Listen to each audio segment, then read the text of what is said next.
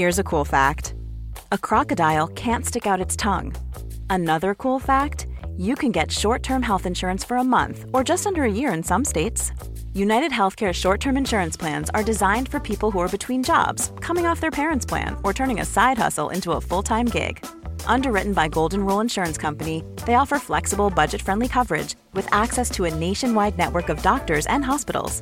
Get more cool facts about United Healthcare short term plans at uh1.com. Ever catch yourself eating the same flavorless dinner three days in a row? Dreaming of something better? Well, HelloFresh is your guilt free dream come true, baby. It's me, Keke Palmer. Let's wake up those taste buds with hot, juicy pecan crusted chicken or garlic butter shrimp scampi. Mm. Hello Fresh. Stop dreaming of all the delicious possibilities and dig in at HelloFresh.com. Let's get this dinner party started.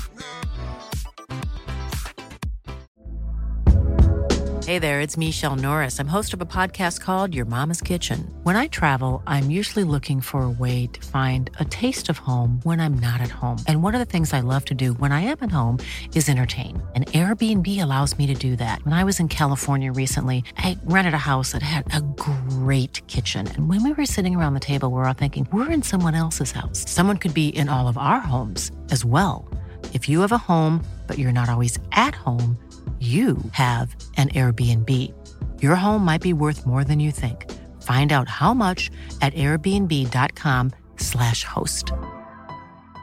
Hey, it's Ryan Reynolds, and I'm here with Keith, co star of my upcoming film, If, only in theaters, May 17th. Do you want to tell people the big news? All right, I'll do it. Sign up now and you'll get unlimited for $15 a month in six months of Paramount Plus Essential Plan on us. Mintmobile.com slash switch. Upfront payment of $45 equivalent to $15 per month. Unlimited over 40 gigabytes per month. Face lower speeds. Videos at 480p. Active Mint customers by 531.24 get six months of Paramount Plus Essential Plan. Auto renews after six months. Offer ends May 31st, 2024. Separate Paramount Plus registration required. Terms and conditions apply if rated PG. Quality sleep is essential. That's why the Sleep Number Smart Bed is designed for your ever evolving sleep needs. Need a bed that's firmer or softer on either side? Helps you sleep at a comfortable temperature? Sleep Number Smart Beds let you individualize your comfort so you sleep better together. JD Power ranks Sleep Number number 1 in customer satisfaction with mattresses purchased in-store. And now, save 50% on the Sleep Number limited edition Smart Bed for a limited time. For JD Power 2023 award information, visit jdpower.com/awards. Only at a Sleep Number store or sleepnumber.com. Wow. Nice. Yeah.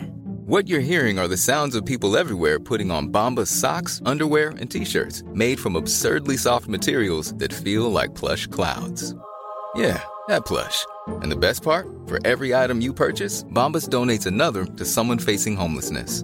Bombas. Big comfort for everyone. Go to bombas.com slash ACAST and use code ACAST for 20% off your first purchase. That's bombas.com slash ACAST. Code ACAST.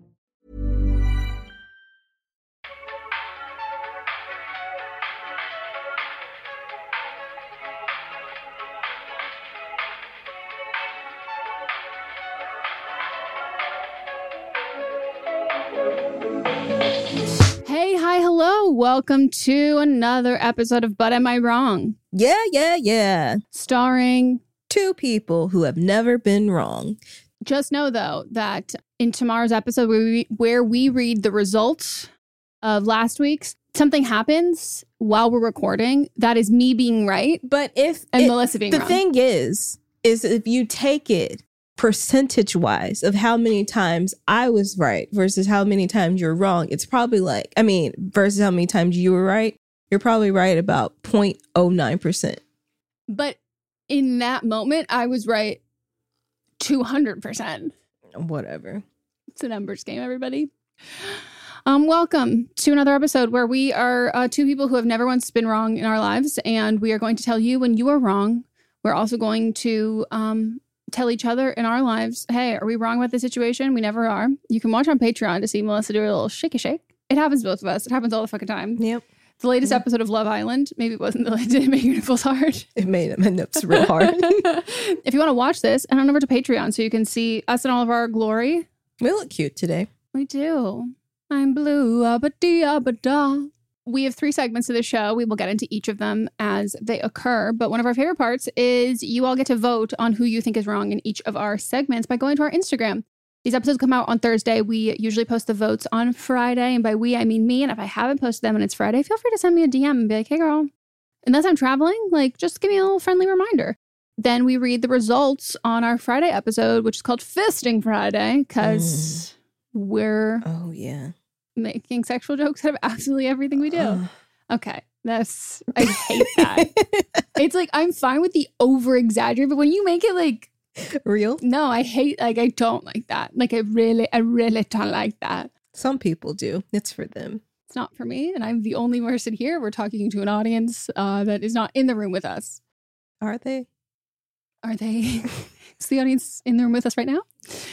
So yeah, it's a great time. We also post the votes straight to the highlights as soon as they're up. So if you're missing one when you're looking at the stories, do that. They're only there for 24 hours though. And then if you vote with the unpopular opinion, or maybe it was the one that you wrote in about, or even if it's a popular opinion, if you have thoughts, feelings, send us a message so we can read it out loud and start a dialogue, a conversation on the Fisting Friday episode. Because you know you need while you're fisting?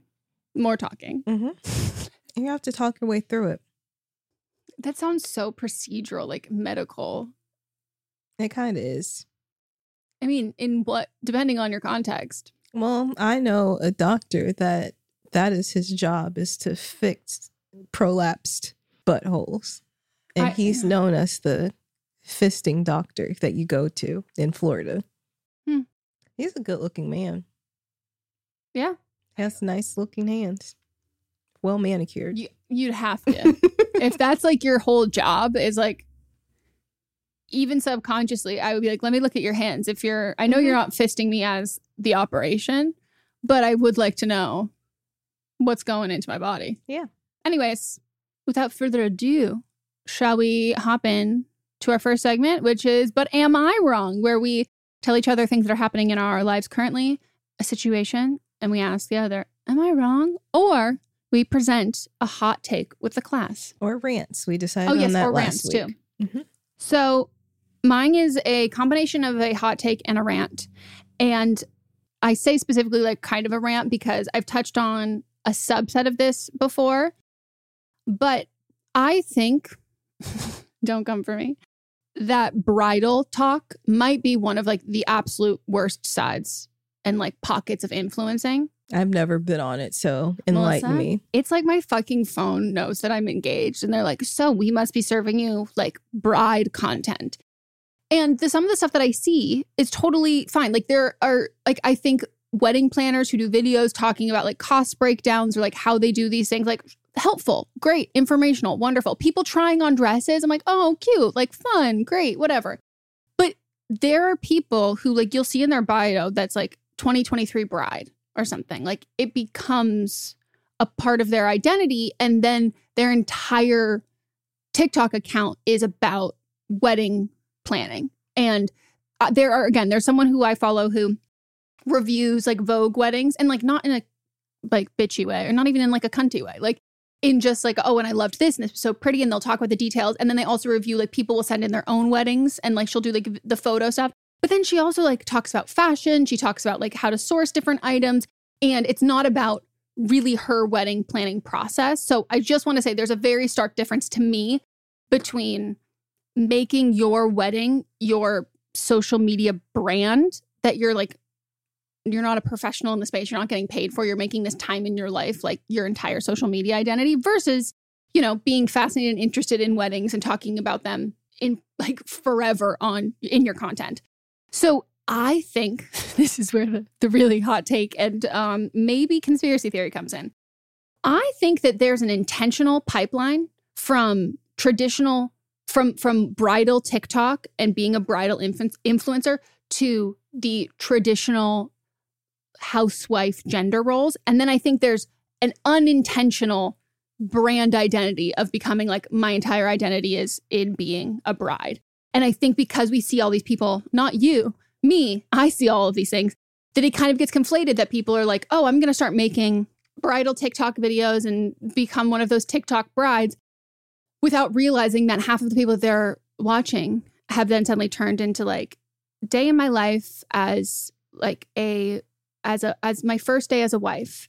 And my day in a life is like my as a wife. And like you know like someone asked like why we didn't live together before we got married. And that's because you know a man has no incentive to marry you if you're just a girlfriend who's already cooking for him and cleaning for him like why would he spend the money on a ring when he's getting it all for free and i'm like I'm not shocked at all that you are saying this. That's to me the intentional pipeline to that. And at most, it like usually promotes you it, at most it promotes promotes like useless consumerism.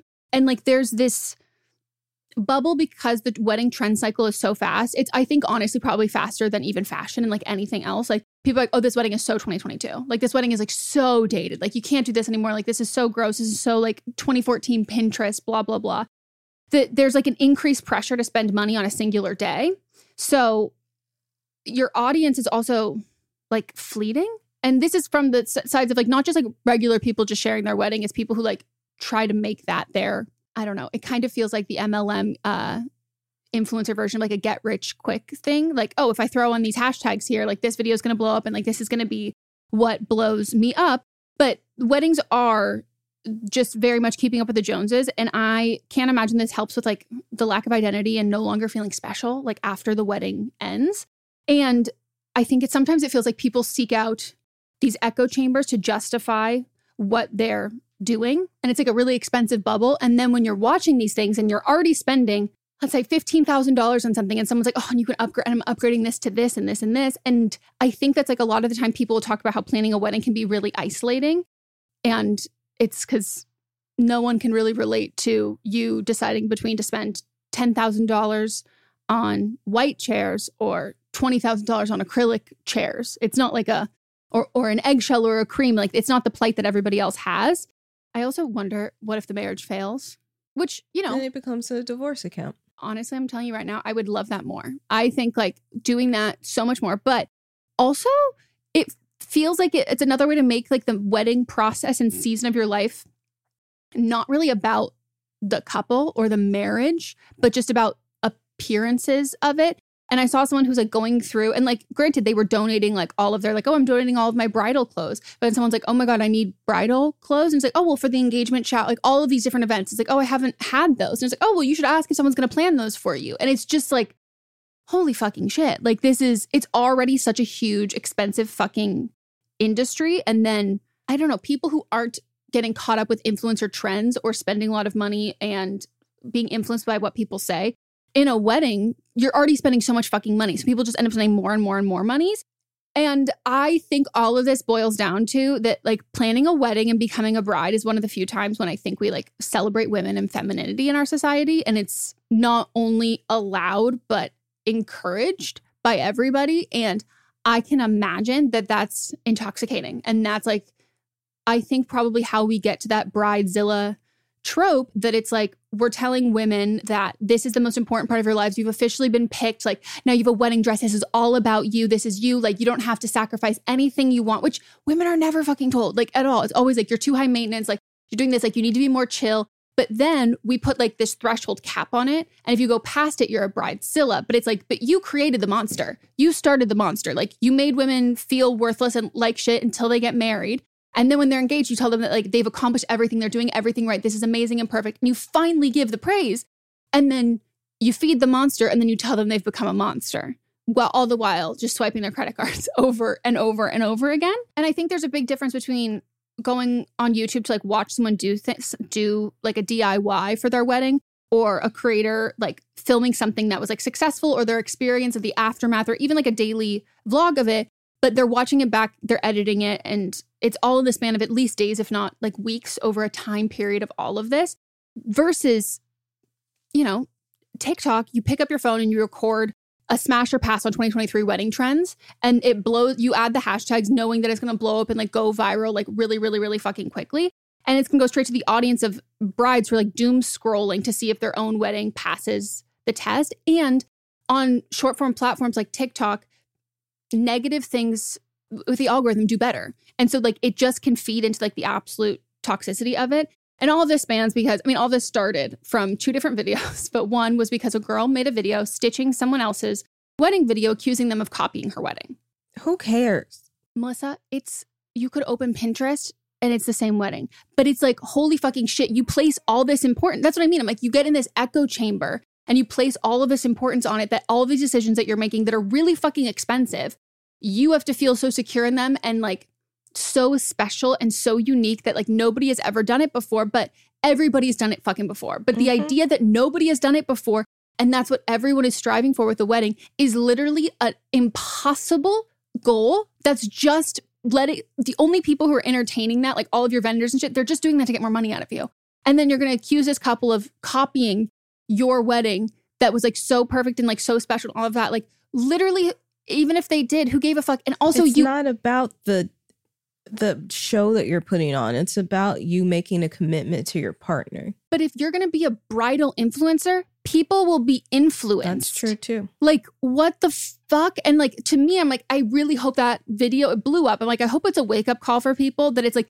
some things are not supposed to be monetized and something that is like whether you deem marriage like sacred or a wedding or whatever but like if you have an individual individuality complex hi me hello gatekeep gaslight gatekeep girl boss your fucking wedding People always ask me where my stuff is from, and I'm like, i'm an aquarius why the I'm fuck would i tell you you. no it's just like if you don't want it, people to copy you, don't be an influencer. Yeah, and and the whole thing I just feel like is so toxic because there's not really any anything good that comes out of it. You become a successful BridalTok influencer. People only want to see brides who are actively planning their wedding. Your wedding's done. What the fuck is your content?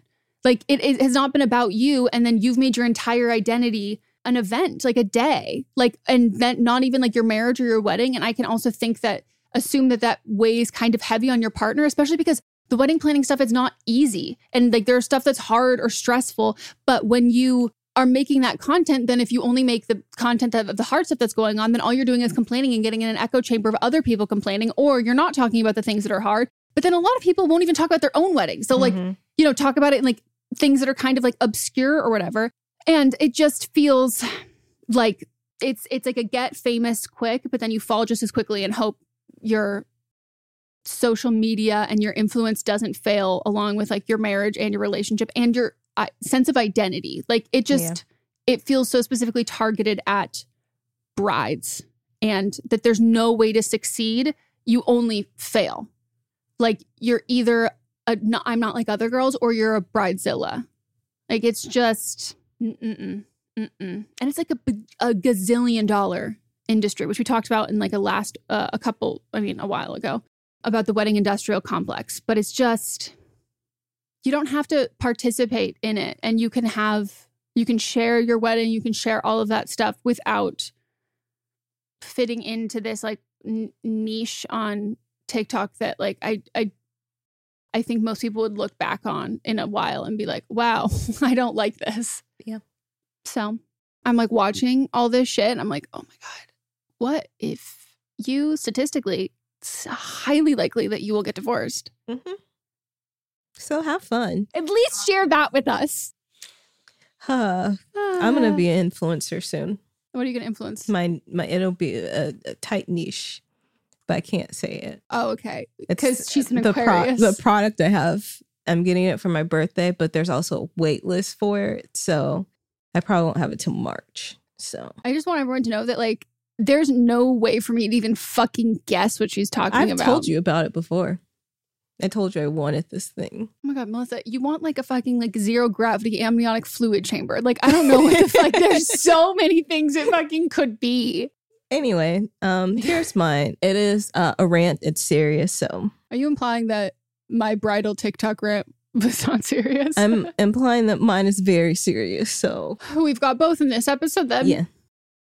I'm ready. All right. So mine is gun violence needs to end, and it starts with the manufacturers. Can't. It's not a hot take. It's it's dare I say a frozen take. Right. So today is January 25th.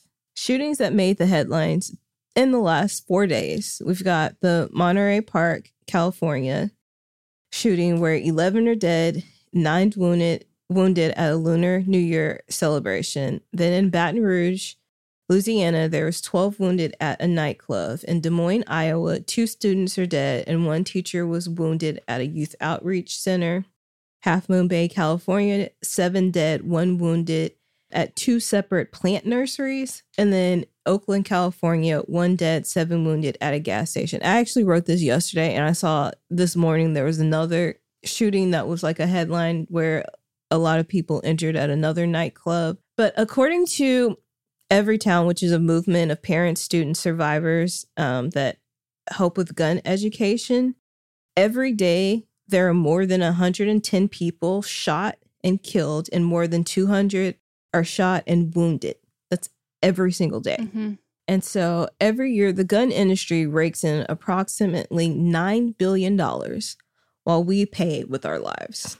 So gun violence kills more than 40,000 people and wounds twice as many each year. Some of the top manufacturers of guns are Glock, Smith & Wesson, Taurus, and Ruger.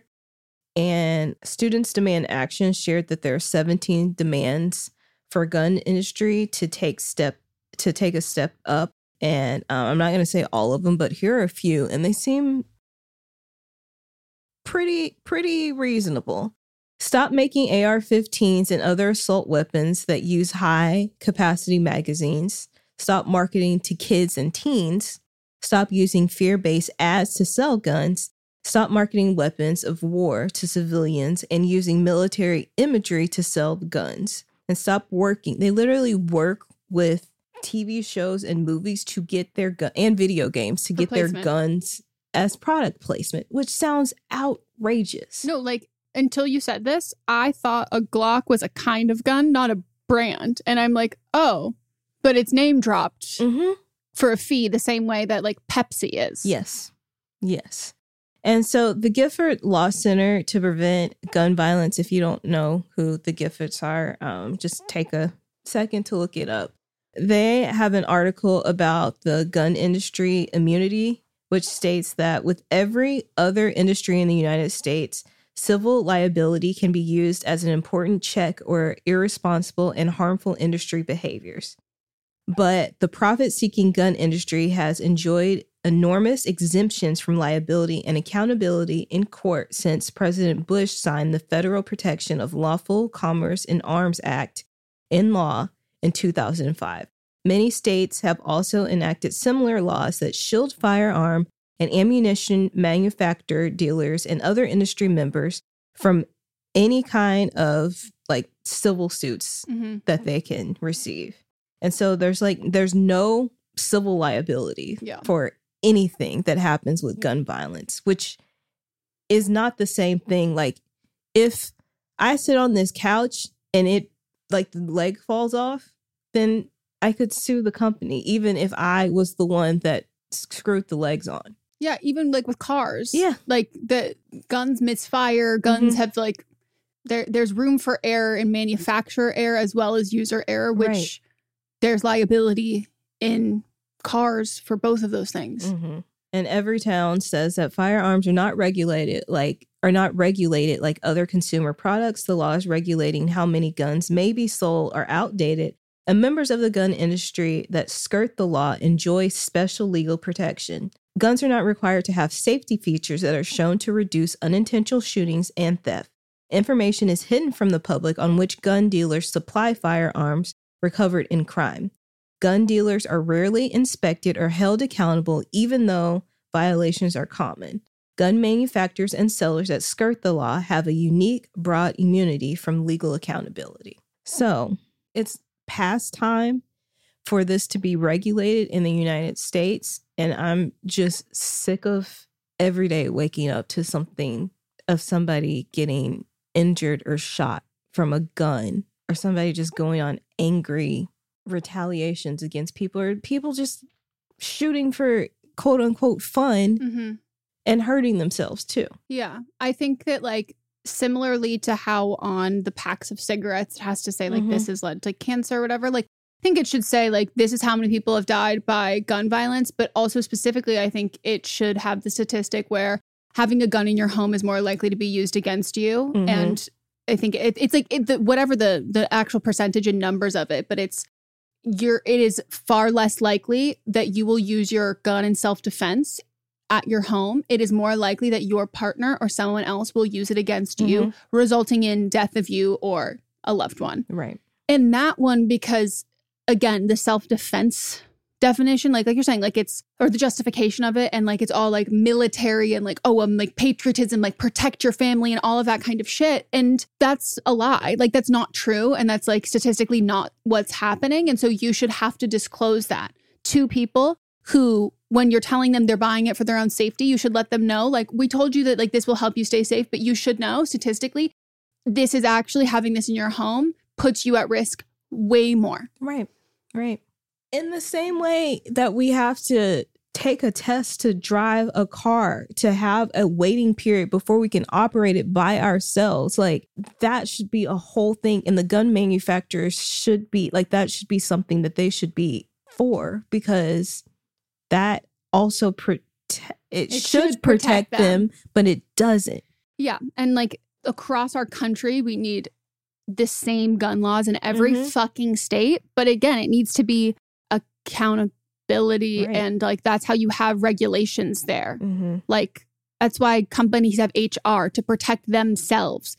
But when there's no consequence, then there's no reason for them to have any regulations there. Because once again, capitalism, $9 billion they make a year.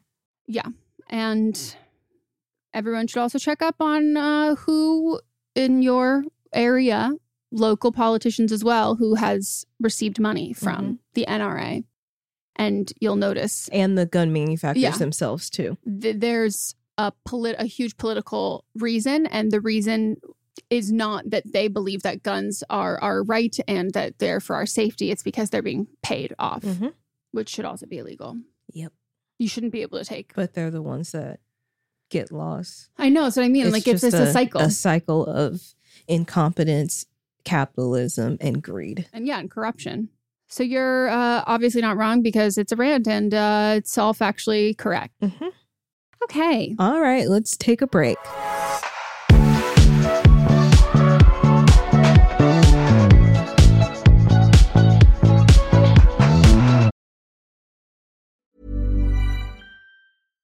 One size fits all seemed like a good idea for clothes Nice dress. Uh, it's a it's a t-shirt. until you tried it on. Same goes for your healthcare.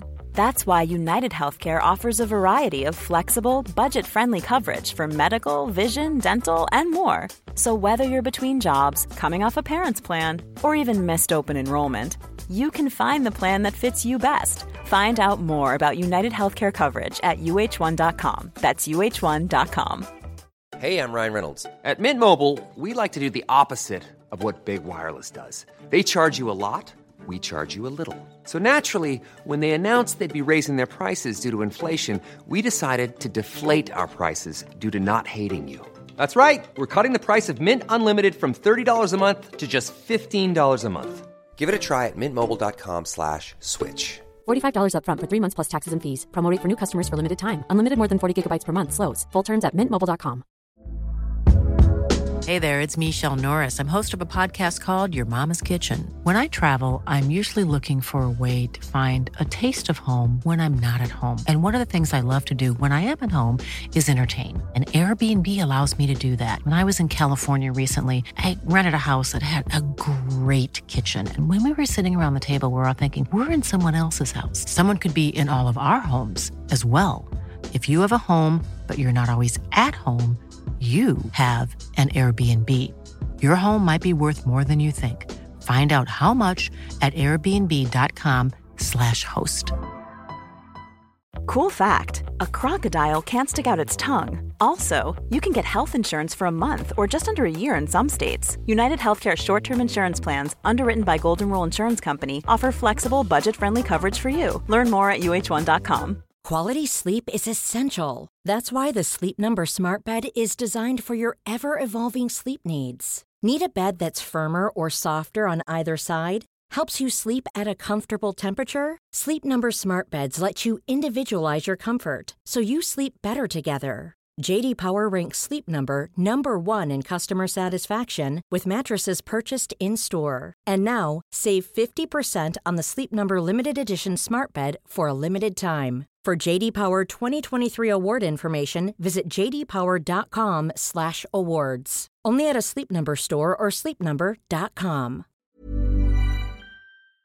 In our live stream, our listeners are always recommending and talking about books. So we're so excited about Book of the Month because this is something that our listeners are going to love. This is a brand that I've been familiar with for a, a, long time. I like love watching people talk about it. I love seeing what books people are reading and like what books they have available.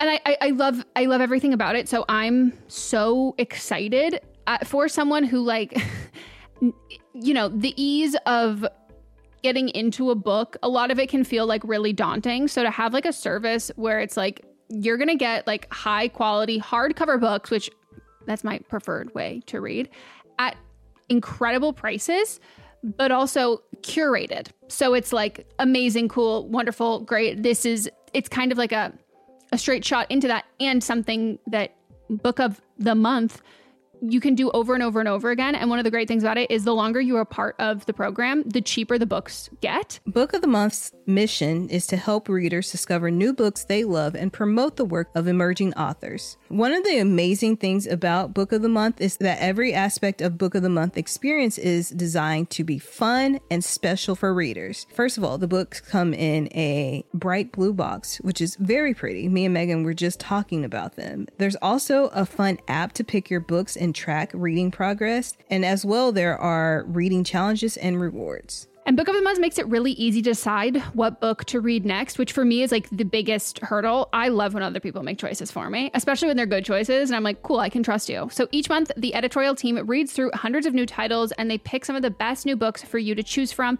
All of the books are so good, you can't go wrong. And I mean that wholeheartedly.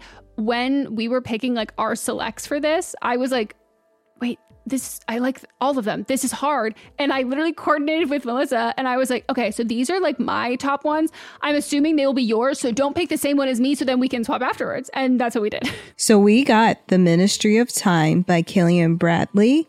And we also received The Return of Ellie Black by Emiko Jean. The Ministry of Time is like people are calling it like if you're a fan of Outlander and like spy novels or time traveling books, it's quoted from Town and Country saying, It's really innovative, fun storytelling. The Ministry of Time is definitely for you. And listed as 45 of the must read books for spring 2024. And then Harper's Bazaar also said part time travel romance, part spy thriller, and 100% multifaceted joyride. when I tell you that I was like sold. We're also excited about the return of Ellie Black. And this one is about a missing girl who returns, but that isn't the end of the story. It's only the beginning. We both like a, a, a detective book. This one is uh, 20 years since Detective Chelsea Calhoun's sister vanishes. Ever since, Chelsea has been searching for signs for closure for other missing girls, but happy endings are rare in Chelsea's line of work which that sounds so intriguing and I'm looking forward to reading this novel so much. Can't wait and we're so excited to usher in this new sponsor. And we know y'all are already going to love this. Plus we've been recommended this so many times. Mm-hmm. So I, I we we've already got fans in you. Try the service yourself at bookofthemonth.com and you can get your first book for $5 with code PETALS. That is your first book, $5 at bookofthemonth.com using code PETALS.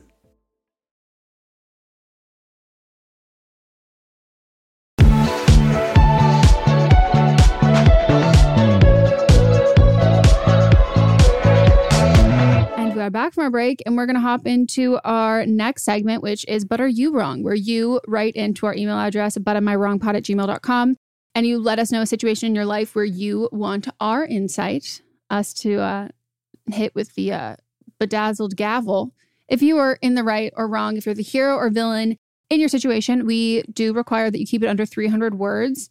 And it's all anonymous, so give fake names if you want to include names. If you would like to include pronouns of you and other people who are involved, please do so. And make sure you let us know your ages so we can get like a nice, well rounded sense mm-hmm. before we go into a, you know, our jury deliberation of two. You're up. Okay. Hi, Eminem. I, female 18, am in, a, I'm in a very different point in my life compared to my friends. I didn't get into my uni of choice, so I've taken a gap year instead in my country of birth and have been cut off financially by my parents. For context, I grew up internationally as a child of diplomats. That sounds like a Mary Kate Ashley movie.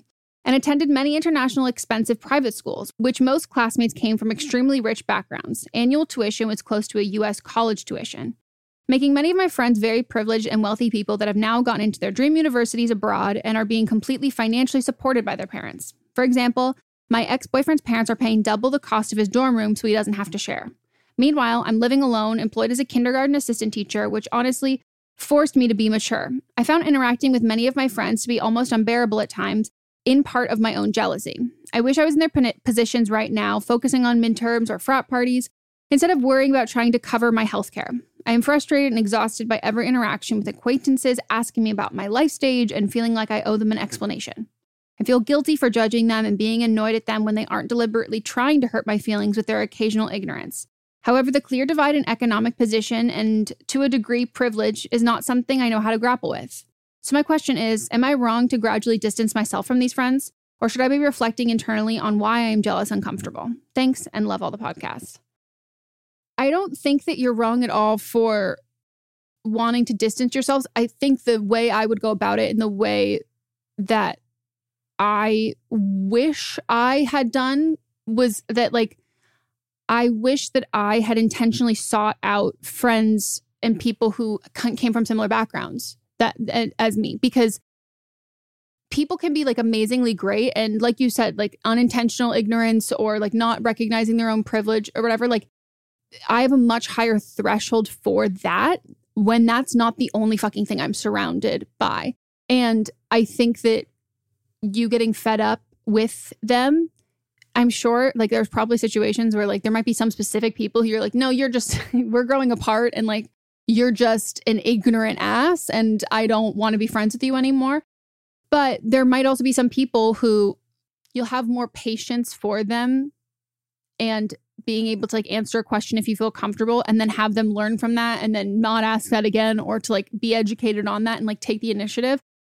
When that's not who you're spending all of your time with because like that does feel really othering. So I would like seek out, I know you're not asking for advice, but like I think that having a natural distance grow is great, but I don't think that I think you're in a really isolating part of your life right now. And so I don't think the the solution is to isolate yourself from everybody. I think it's like take some distance from the people who are like making you feel shitty about your situation, even if it's unintentionally, and then seek out people who you feel like you can really relate to. I had a core group of friends growing up that didn't grow up in Marin with we all didn't grow up with as much money. They all had more money than we we did and I had a couple friends who had less money than I grew up with and like I don't know what I would have done without that and I wish that I had that I wish I'd fostered those relationships more and I wished like even as an adult like that I had more you know friends that had similar like even like becoming like working in on like sets and stuff ma- making friends with people who also didn't come from like incredibly privileged or not even privileged because like i grew up privileged and so did they but like incredibly like wealthy backgrounds with a huge safety net and that's also financial but then also just like family mm-hmm. support mm-hmm. it was really it was nice and it was like oh there are some conversations i can only really have with you and then i can have them with my other friends but I'm able to have someone I can relate to. So then when I talk to my other friends about it, I'm not looking, I'm not trying to get something out of them that they can't give me, you know? Yeah. And the thing is, 18 is such a transitional point in your life anyway. Some of these people you probably wouldn't have remained, even if you weren't cut off from your parents, you probably wouldn't have remained friends with them. But I do think like a lot of your friendship, your core friendship, when you're just friends with somebody, it's because you have certain things in common. Mm-hmm. And you're not going to be friends with somebody that you have absolutely nothing in common with because that's not a friendship thing. It's like you wouldn't cultivate a friendship with them. But when you do have a friendship, it's usually based on at least one thing that you have in common. So if there's some of your friends that you still have some things in common with that you know, are able to check their privilege, then remain friends with them. But I don't think you're wrong from distancing, distancing yourself from people that you no longer have a common bond with, or you might not have even had a common bond. It was just that you you were in the situation you were in, you were kind of forced to be with those people anyway. And Yeah. then when you get older, you're not necessarily forced to be with certain people. So then your friendship group diversifies. Yeah. Because I've friends that got that have so much more money than I do, and Yeah. some of the things they talk about, and I'm just like not relatable.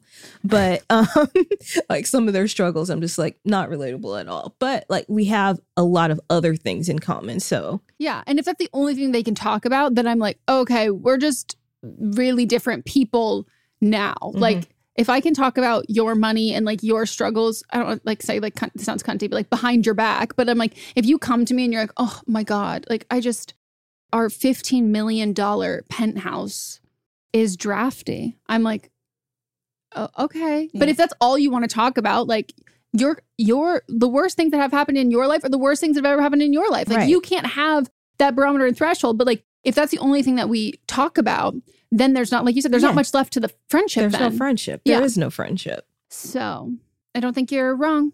But I also think like reflecting internally on why you're jealous and uncomfortable. I don't want to say it's not that complicated, but like I think you know. Like jealousy's not a I think it's kind of it's an intense emotion, but I wouldn't say it's the most complex. And I don't think we need to like whittle it down to exactly what it is because it's recognizing envy and jealousy and all of that. Like it doesn't have to mean more than that. It just it that's what it is. Yeah. And then you can process it as opposed to trying to like explain it away. It doesn't make you a bad person. Mhm. So owning that and being like, okay, this is taking over my life, so I need to supplement this. Yeah. All right. My turn. Hi, Eminem. I, 28 female, she, her, and Rachel. You are, you knew what you were doing when you used that name. 28 female, she, her, were best friends for over 10 years and had always said we would be in each other's weddings. Three years ago, I got into my first relationship and she was re- already a year into her relationship. My boyfriend and I have minor disagreements. Rachel proceeded to tell me every time we had a disagreement that I should break up with him and that I couldn't trust him. There were never any cheating arguments. I told her that I trusted him and we have a very healthy, open line of communication. I've been in therapy and I can communicate. She couldn't understand this, which led me telling her I needed some space from her and her negativity. This space lasted eight months, and I had begun healing after going through a rough mental health patch, patch after moving to a new town. She reached out to me, and rather than asking how I had been, she immediately dismissed my feelings and made the whole thing about her and how the friendship was one sided, and she had always put the effort in. She hadn't. She ditched me every time she got into a relationship and missed my birthdays because she was too hungover. I tried to explain why her comments had been hurtful, to which she said, It wasn't hurtful. You just can't accept that someone might not always have your best interests at heart. What a fucking cunt. After that, we cut ties and have blocked each other on everything. Recently, another friend told me that Rachel had gotten engaged and split from her fiance during the eight months we hadn't been talking. Hmm. Am I wrong for not giving a shit about her, or should I reach back out? Absolutely not. You're not wrong. This person seems awful. They also seem like they were projecting Literally. their feelings about their own relationship onto you. And cle- I mean, it didn't work out. So it's not like they were meant to be with that person anyway. She's also rude. Like, this is yeah. first, she complained about everything in your relationship when it was just small things. Everybody, nobody's going to have a perfect relationship. And even small things just still like they're, it's nothing. And then her reaching out and saying that it wasn't hurtful. You can't just accept that someone might not always have your best interests at heart. Like, is she talking about like she thinks that her boyfriend doesn't have her best interest in her, or is she saying that like I don't have your best interest? That she's saying I don't. I think that's what she's saying. It's like I you can't you can't fault me because I don't always have your best interests at heart because I'm narcissist and only care about myself.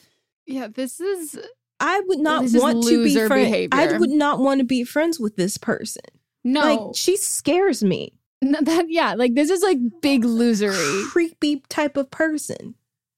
Yeah, I feel like she's got that like glimmer in her eyes. Yes. And you go, uh oh. Yeah. Uh oh. Even when she smiles, it's like, I can't trust that no, bitch. The smiles don't reach the fucking corners of the No. eye. I bet if you look at some fucking pictures of her, she might not even appear in the photographs. It's like a vampire in the flash. She's like, where is she? Don't reach out to her. Don't ever talk to this girl again. Yeah, I just don't know that you even were best friends uh, with this. I will say some unsolicited advice to like pretty much everyone complaining about your partner that's like a long term or whatever. When it's about a general thing where it's like we're talking about, you know, if it's in cis heterosexual relationships, when like women are talking about like weaponized incompetence with like men and whatever, I think that is great. But like when you your your friends, your family, anyone, when you like vent about a relate your relationship, like the shitty things to a friend every time they kind of happen, it's pretty natural that some people just aren't going to forget it. Like, and some people are just going to like because they they're not there for the they're not there for the making up for it. So like they kind of it does people kind of like log it in the back of their head, and a lot of the times that prevents people from like going to therapy when they should go to therapy or also talking things through like with their partner. And so I think that being intentional about what who you share what with when it's like people that you know are mature adults who understand relationships who can like know that there's an ebb and flow and also like really like your partner and like they're not rooting for them to fail and or a friend who's in a very similar position to you and you both go into it those conversations knowing that you relate to the other person and there's no bad feelings there uh like in in the long run. But i would say that like i think this is she's a bad friend but i think even good friends can be bad friends in these situations but i think she's a bad friend in all situations. I literally cannot just like look you in the eyes and just tell you that I never have your best intentions. this is giving me like that's a flashback and then something else happens. Like what?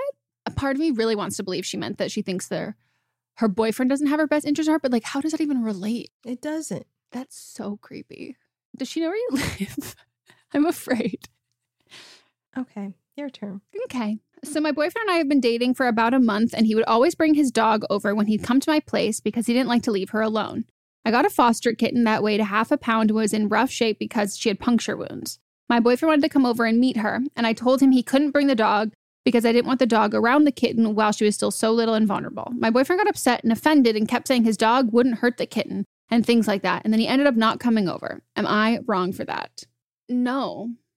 What? I'm just like, I'm curious how old he is, which is why we ask for like to people include ages and stuff. Because even if it's like a dog, like regardless, or like a new dog, it could even be new to you, but it's like an adult dog. Like, do people, does he not understand like the introduction of pets? Like, you have to, you know, go through all of that shit. Like, and that's with a adult, a healthy, non traumatized, like you have a, a tiny half pound kitten and he's gonna what does he think this is gonna be like a an animated movie Right. and that's you're, he's gonna facilitate the meet like, if he wants to meet the I just a dog can just like they they think that they're being gentle because how animals play, and you know they kind of toss each other around. So like no, you can't predict how the dog is going to react. You can't predict how the dog's going to react around you. yeah that's not quality time you're spending with your girlfriend like Mhm. if you want to have like a 20 minute like let's like I'll bring the dog. Like, in, the dog will be in the car. We'll like bring the scent of the dog around. Like, we'll we'll like s- we'll slowly, gradually increase all of this. But he's not even doing that. And you've only been dating a month. I'm sorry. If I was dating on a month and they brought their dog over every, unless I fucking loved the dog and I like had lived, but like my, the level of like, you have to make sure you have nothing that the dog can like get into that could then hurt themselves Mhm. or po- like poison themselves, like within that level. Like, you have to like baby proof a home Mhm. that's like your place for their pet Yeah. like that to me is just i don't find that like endearing and like i do love dogs but that's not i don't think that that bodes well one month in No. for that unless you're asking like oh bring the dog Yeah. I want an update. i know me too i Are y'all still dating? This is just not the move for me. This is not the vibe. No. I there's I I would be shocked if you're still dating. Anyway, is your boyfriend at home all day? Because otherwise, which some people are home all day, Yeah. us included, but your boyfriend just never leaves his dog alone. Then have someone come to your place then and like if the dog because like I, just can't imagine that that's also like in the best interest and the most fun for the dog Right. either. Anyway, no, you're not wrong. No, not at all. Next up for me. Hey, Megan and Melissa. I, she, they need to know if I'm wrong for wanting more support from my partner, he, him, 30, while sick. The writer's 28. You skipped that part, but just FYI to people. Great. You're welcome. We've been together 5.5 years, and household responsibilities have always been a sore spot in our relationship. He's not the type of person who feels overwhelmed with clutter. I am, however. I shut down easily because of childhood neglect and still learning how to ask for help. I've listened to his feedback and agree that when at my limit, I can come across aggressive. So I've changed the way I ask to help. I ask for help to be a we instead of a you. I've gotten better at approaching housework as a team and communicating the why behind something that's important to me. We have an accountability calendar so we both know what the other's personal goals are and can check in if support is needed. That being said, I aw- awoke from my Rona coma after. I've never heard that. term. Neither have I. And the way you wrote it looks like, like it's a, Like a Baja Blast. like I'd see a TM after it. No, that's what I mean. It, Yeah. it looks like a frozen beverage Mhm. at a fast food chain. only to see boxes everywhere. No dent made in the yard work, dishes undone, countertop sticky, etc. While stressful, I never communicated that I liked him to help and I don't expect him to to without asking. I approached the conversation this morning with in the future, I think it could really help for us to take things off the person's plate when they're sick. He became defensive and looked at me as though I was asking for a kidney. I should mention he had a three day weekend, and even though I was asleep in my own room all day for five days straight, he left his room only when absolutely necessary. While I respect that he was afraid of getting sick himself, am I wrong for asking for more support when something as contagious as COVID is involved? Well, for me, as someone who is very afraid of COVID, What? and We're very lax here. and I also like have a compromised immune system, I would be in my room as much as possible and I wouldn't be doing any of the work. Like if it was his dishes that were left dirty, yes, he should be cleaning it. But if it was your dishes, I wouldn't want to touch them. And I know, you know, there are safety precautions you can take, but I'm a little too hmm, huh, like I'm not I'm not gonna touch it until a few days have passed and the virus has died off of those utensils. And Yeah. so even if he had a four day weekend, it wasn't like he was on vacation. He was In his own in personal his room, you know, staying away from the germs.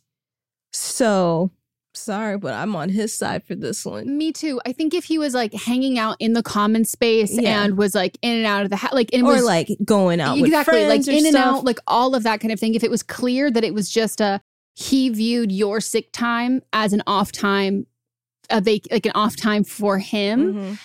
versus a you're sick, uh, we're locking down, Yeah. and this is also affecting me.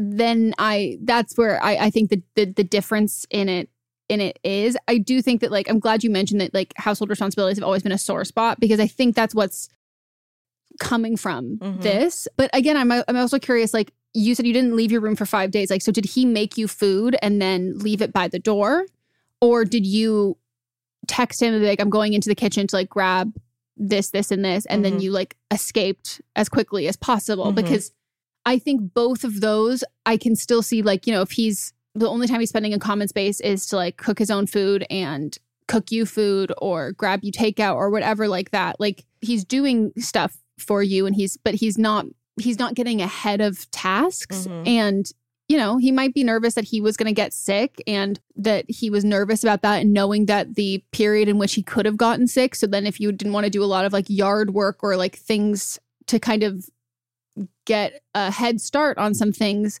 or things that have been back like uh backlogged that he was like, okay, well, there's a chance I'm gonna get sick and I Yeah. don't want to exert energy on the chance that like I might be sick, but I'm not testing positive Mhm. yet because that's also like everyone says now with long COVID, it's like lay in a room with like the fucking lights off, don't even think, don't even read, just like sleep as much as possible and like don't use a lot of energy. So I think that, you know, in in general, communicating if you're out of town or something and like you're going to do like for a weekend and you would like if they can get some, like your partner can get some stuff done similar to way that he could say that like to you that's something that is needs to be communicated before because people can't meet your expectations. But i think in this instance i think even if you communicate it before i think it would be perfectly reasonable for him to be like i'm not comfortable with that. But i think this is be i think that the this is weighing on you because it's it's been a sore spot. So but i think in this instance i think it's very justified Yeah. If he looked at you like you asked for a kidney, then I'm guessing he feels the same way. That's the part that I'm just like, that to me is you're trying to not get sick. Mhm.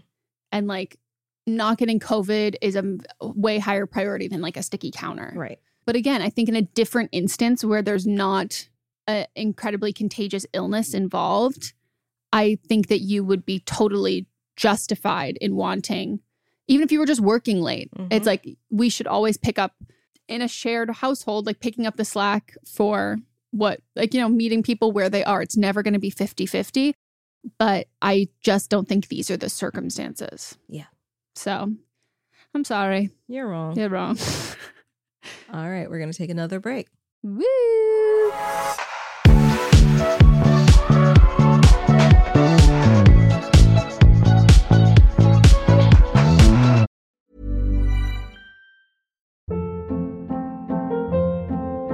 Hold up. What was that? Boring. No flavor. That was as bad as those leftovers you ate all week. Keke Palmer here, and it's time to say hello to something fresh and guilt-free. Hello Fresh. Jazz up dinner with pecan-crusted chicken or garlic butter shrimp scampi. Now that's music to my mouth. Hello Fresh. Let's get this dinner party started. Discover all the delicious possibilities at hellofresh.com. Even when we're on a budget, we still deserve nice things. Quince is a place to scoop up stunning high-end goods for 50 to 80% less than similar brands. They have buttery soft cashmere sweaters starting at $50, luxurious Italian leather bags, and so much more. Plus, Quince only works with factories that use safe, ethical, and responsible manufacturing. Get the high-end goods you'll love without the high price tag with Quince. Go to quince.com slash style for free shipping and 365-day returns. How would you like to look five years younger? In a clinical study, people that had volume added with Juvederm Voluma XC in the cheeks perceived themselves as looking five years younger at six months after treatment. Look younger, feel like you. Add volume for lift and contour in the cheeks with Juvederm Voluma XC. Reverse signs of aging by adding volume to smooth laugh lines with Juvederm Vollure XC. For important safety information and to find a licensed specialist, visit juvederm.com. That's J U V E D E R M.com. Not for people with severe allergic reactions, allergies to lidocaine, or the proteins used in Juvederm. Common side effects include injection site redness, swelling, pain, tenderness, firmness, lumps, bumps, bruising, discoloration, or itching. There's a risk of unintentional injection into a blood vessel, which can cause vision abnormalities, blindness, stroke, temporary scabs, or scarring. Talk to a licensed specialist to find out if it's right for you. Hey, folks, I'm Marc Maron from the WTF Podcast, and this episode is brought to you by Kleenex Ultra Soft Tissues, your ally to help tackle your allergy symptoms this season. I love the change of seasons, but nobody loves pollen and all those other things floating in the air that make you sneeze during this nice weather. Kleenex Ultra Soft Tissues are hypoallergenic and allergist approved, so fight back against watery eyes and runny noses without worrying about irritating your skin. For this allergy season, grab Kleenex and face allergies head on. Imagine the softest sheets you've ever felt. Now imagine them getting even softer over time. That's what you'll feel with Boll and Branch's organic cotton sheets. In a recent customer survey, 96% replied that Boll and Branch sheets get softer with every wash. Start getting your best night's sleep in these sheets that get softer and softer for years to come. Try their sheets with a 30-night guarantee. Plus, get 15% off your first order at bollandbranch.com. Code BUTTERY. Exclusions apply. See site for details.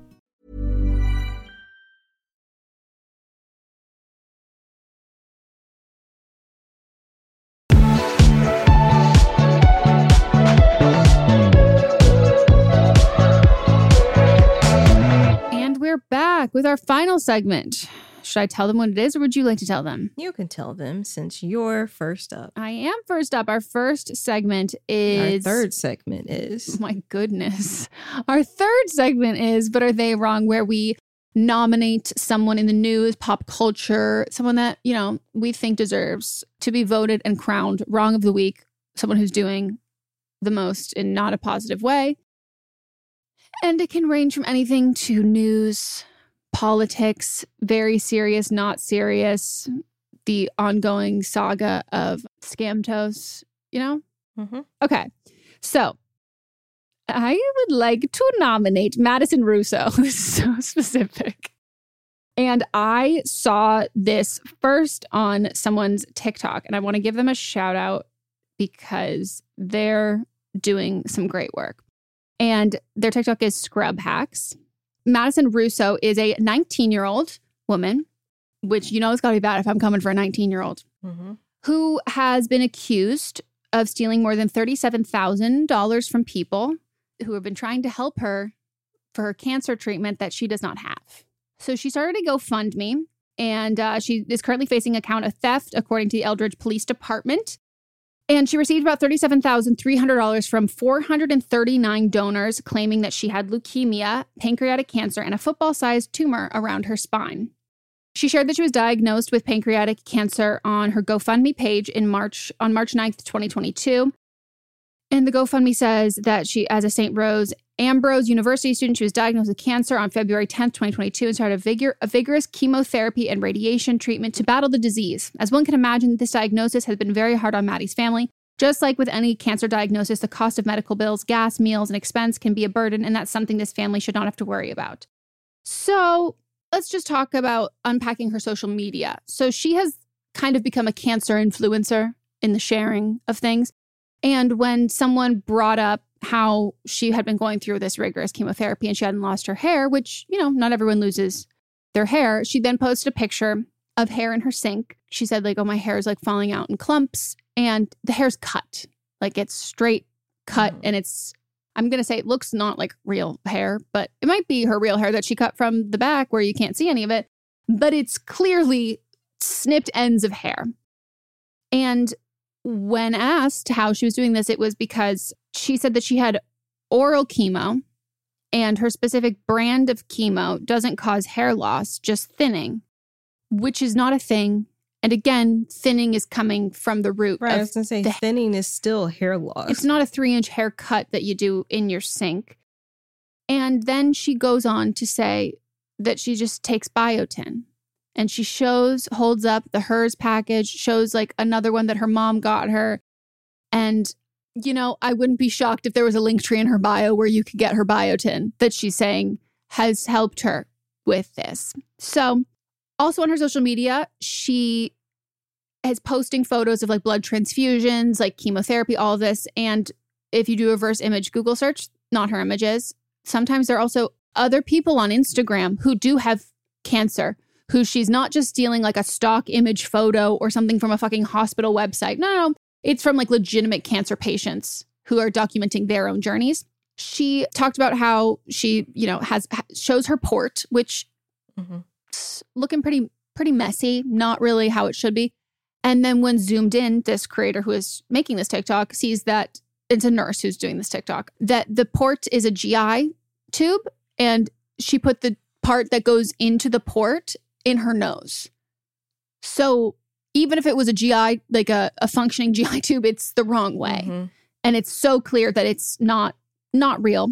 And the Eldridge Police Department was made aware of Russo on January 11, 2023. That's almost a year after the GoFundMe was launched. And they subpoenaed Ru- Russo's medical records, showed that she's never been diagnosed with any type of cancer or tumor from any medical facility within the Quad Cities or surrounding area. She alleged that she had like had her pancreatic cancer was stage two, acute lymphoblastic leukemia, and the tumor again on her spine. So last July, she also appeared on a Facebook page for the National Pancreas Foundation speaking about her story. Oh my fucking Melissa, it gets it's so fucking it's wild. It's a five minute video has uh, also now since been deleted, and it was also hi- highlighted in the North Scott Press newspaper where her she talked about her journey with cancer. She made all of these claims very openly, also including to multiple media outlets, podcasts, and social media. And she spoke at the at her St. Ambrose University again, also as well as the Chicago-based National Pancreatic Foundation. So people on social media thought it was sus, and specifically cancer patients and people who have cared for people with cancer have noticed discrepancies in her story. She also posted all of these like links and things on LinkedIn. So people are trying to figure out if like her parents had any idea and like had participated in this. She also had posted another creator and someone who is like known within the cancer community had passed. And when they passed, Maddie made a post about it and talked about how, you know, really made it about herself and about how like this journey is so scary and she's like spent so many countless nights on the phone with her and like how this like girl helped talk her through her cancer. So when in this other girl's like, you know, last year of life, spent time on the phone consoling someone who is faking having cancer. And um, she also picks and chooses at these public events she goes to wearing wigs and not well done wigs, poorly done, very obvious wigs to imply that she has lost her hair, which she hasn't. And she's showing them there. She also has like pictures of like her spine that she has like done with like the like a it looks like a crooked band-aid on it. Also the specific GI tube can be bought on Amazon. Like it's just so so so so fucking much. Um Yeah, I'm looking at her mugshot right now, and Oh, she's hair also is so thick. I know she says she's like, well, I've been blessed with like really thick hair, so like, yeah, I'm not really losing much. And also, she is so fucking tan. Like she's so Mm-hmm. fucking tan the whole time. She's not looking sallow. She's not having any of this. Like she was like posting things about like you know going on runs and and doing all of it. Like It's like she wanted to get caught. that's the part that people are like, somewhat. Everyone thinks that there has to have been an adult in her life that enabled this because there's no way that her family and fr- like like you have to have someone corroborating the story. Right. And like no one ever asked, like, hey, can I let me go to chemo with you? Because you can't just drive away from chemo. That's what I mean. I'm like, so your parents or Somebody someone has to to, be know. in on Yeah. it. So then they're continuing this. And so she was arrested uh, this past week and she was booked into Scott County Jail. And she, yesterday, and the day we're recording this is Wednesday, January 25th. And I think it was yesterday, Tuesday, she posted bond, which was $10,000. So she's out on bond. And it's like, I would recommend looking at the other woman's uh, TikTok where she's like going through all of this shit. But What's her name? Scrub Hacks. She's like kind of unpacking all of that stuff. And she even has people who have sent screenshots of like messages that like they're dealing with cancer and like Maddie reached out to them and was like, let's talk. Like, I'm so sorry. Like, let's like, you know, I'm here for you, blah, blah, blah. And she documented all of this and it was so easily not real. And like, I don't want to divert blame from her because you make the conscious choice. But again, I, there has to be something else. There has to be another person involved mm-hmm. in this. So that's what everybody's trying to like waiting. And I think even in the last TikTok that um, Scrub Hacks made saying said something along the lines of like, I've had some people who like let me know that there was somebody else involved in this, but until it's like reported or I have like confirmation, I'm not going to be sharing that information. So people are wondering if it's. I think, I think the girl had a, has a boyfriend or a partner or parent or someone who also willingly participated in all of this and And they will get arrested too. yeah. And it's like individuals, nonprofits, and businesses all donated all of this Yeah. money. I saw that GoFundMe is refunding everyone their money. yeah. But there's other things that she's yeah, like there- gotten. I was like, gonna say there's someone like, in my life who had cancer and like paid. that's yeah, and I was like food. people dropping off meals, like Mhm. uh, like you know offsetting a lot of like your responsibilities, and even just like being really overly kind to you and like buy, bring, be- buying you a Starbucks, like just Mhm. anything like big or small, like anyone who has dealt with a health thing or you've been with people who've dealt with health things, like th- people treat you differently. Like, and Mhm. it's not just kindness, it's with tasks and like, oh, I'm running to Target. Can I get you any? Like, Right. people aren't going to get their time back, nor their like mental energy that they've Mhm. spent And worrying about you. they won't trust. They may not trust other people. Yeah.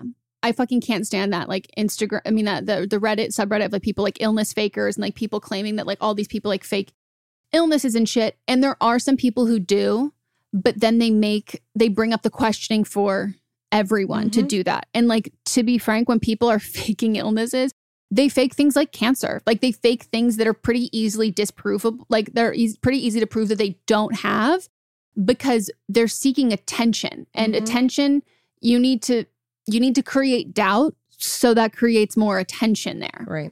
but it's fucking wild and then just documenting it anyways All right. Well, rightfully said. This week, mine is Pat Grassley, who is a senator and, according to him, farmer from Iowa. He wants to end the Supplemental Nutrition Assistance Program in Iowa, also known as SNAP or food stamps. To him, he says, everyone wants to, this is a quote, everyone wants to make this new education savings account program look like the true threat to public education. If you look at the cost, it if you want to look at the true budget impact on what things really are challenging in the budget for public education or private education, whatever it be, it's these entitlement programs. They're the ones that are growing within the budget and are putting pressure on us being able to fund our priorities. So, um, the proposal would make Iowa one of the first states in the nation to offer universal education savings account that could be spent on private school tuition. i just have to say government your state Uh-huh. doesn't pay for private schools The voucher style scholarships would be worth $7,598 per student in the first year instead of, you know, giving monies to the public schools. You're just giving people vouchers to go to private and schools. how much are the private schools paying you. I just want to um, highlight what he said. If these entitlement programs, it's these entitlement programs, they're the ones that are growing within the budget. But, you know, speaking of people being entitled, he's the grandson of U.S. Senator Chuck Grassley, who is 89 years old. And in 2022, he was elected to his eighth term in the Senate. And then back to what I was saying Iowa has a $1.8 billion budget surplus. He's seeking to limit food stamp recipients to essentially being WIC recipients, which would only be the new assistant program. And WIC is designed for expecting mothers. So getting rid of SNAP would cut meat, poultry, fish, canned fruits, and vegetables, and items commonly used for food preparation like butter, flour, spices, and seasonings etc. And with WIC, you can only get milk, juice, cereal, bread, rice, pasta, fresh fruit, vegetables, eggs, and yogurt. and so no meat. and brands too Yeah, specific. there's so then with the shortages, there's a lot of like like expecting mothers who couldn't get for- the formula that was covered Right. by WIC, and so then you can use like e- EBT like food stamps to Mhm. cover other. It gives Right. you more options. Right. But also, the thing is, SNAP is a federally funded program, not a state funded program. and the state only pays half of the administrative costs, which for Iowa constituted only $27.84 per case per month in 2020, less than the cost per case in 18 other states. Cutting this would save the state pretty much nothing, or actually, they would end up paying federal costs more because, according to Luke Elzinga, the chair of the Iowa Hunger Coalition, the administrative cost to try to kick people off the program would only increase the cost to the state. Iowa would, would Iowa would have to run a complete asset check on every application to ensure that they do not exceed the cutoff of $2,750 per household, $4,250 if somebody is a- disabled or over thir- over 60. And so even if somebody loses their job, they don't automatically get approved for WIC. You, I mean, for uh, SNAP, you have to go through all your savings and then have no money to even be approved for this. So it's not like it's Yeah. even cost effective to do this. Like for a family of eight, it's showing that the max gross monthly income is less than $5,000 for a family of eight. Yeah.